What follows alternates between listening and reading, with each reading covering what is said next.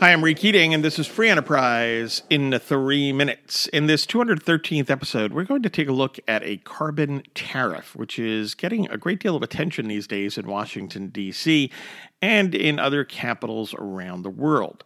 Let's keep in mind, first and foremost, that a tariff is merely a tax on imports. In turn, a carbon tax is a tax based on the carbon content or carbon intensity of a product. Contrary to what politicians assert, tariffs ultimately are paid by the users or consumers of the imported products. Those costs can materialize in a variety of ways, such as via higher dollar costs or prices uh, due to the tax, reduced choices as cost burdens rise, and or increased costs thanks to reduced competition. Now, for this carbon tariff issue, and every other tariff for that matter, it's critical to understand that nearly every import into the United States is an input for a domestic business, from manufacturers to retailers. And therefore, a tariff means increased costs for those domestic businesses.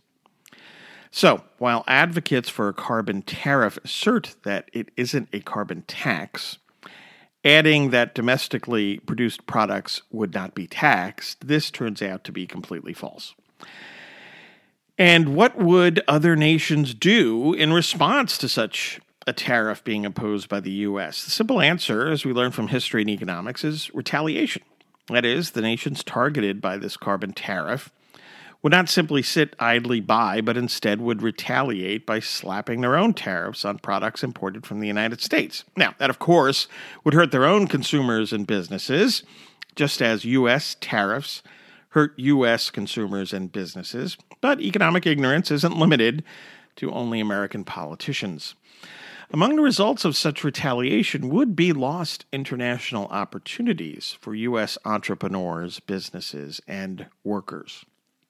Also, and this is a big question, how would carbon intensity or carbon content of imported products possibly be measured? The honest answers are with great difficulty, at great costs, with widespread political bias, and with little or no relationship to economic reality. Think about it. The US federal government would attempt to measure the carbon content of producing a good from start to finish to delivery in a different country. This undertaking would be monumental and subject to intense lobbying and influence peddling if focused on goods made in the US, including with inputs coming from other parts of the world. Consider how ramped up the politics and difficulties would be when talking about goods coming from other nations. The estimates assigned would be completely detached from economic and business reality. They would, in, fe- in effect, be political, in effect, be purely fictional. Thanks for listening. I hope you'll support this podcast at the link in the show notes. And by doing so at certain levels, you get free books. Subscribe at the $8 or $10 level and get two of my books for free The Weekly Economist, 52 quick reads to help you think like an economist, and Free Trade Rocks, 10 points on international trade everyone should know. Uh, remain a supporter, and you'll get a free book every six months going forward. Uh, like and follow us on Facebook at Free Enterprise Economics and on X or Twitter at Free Enterprise 7. And please subscribe to the Free Enterprise in Three Minutes podcast. Take care and hey, think more like an economist.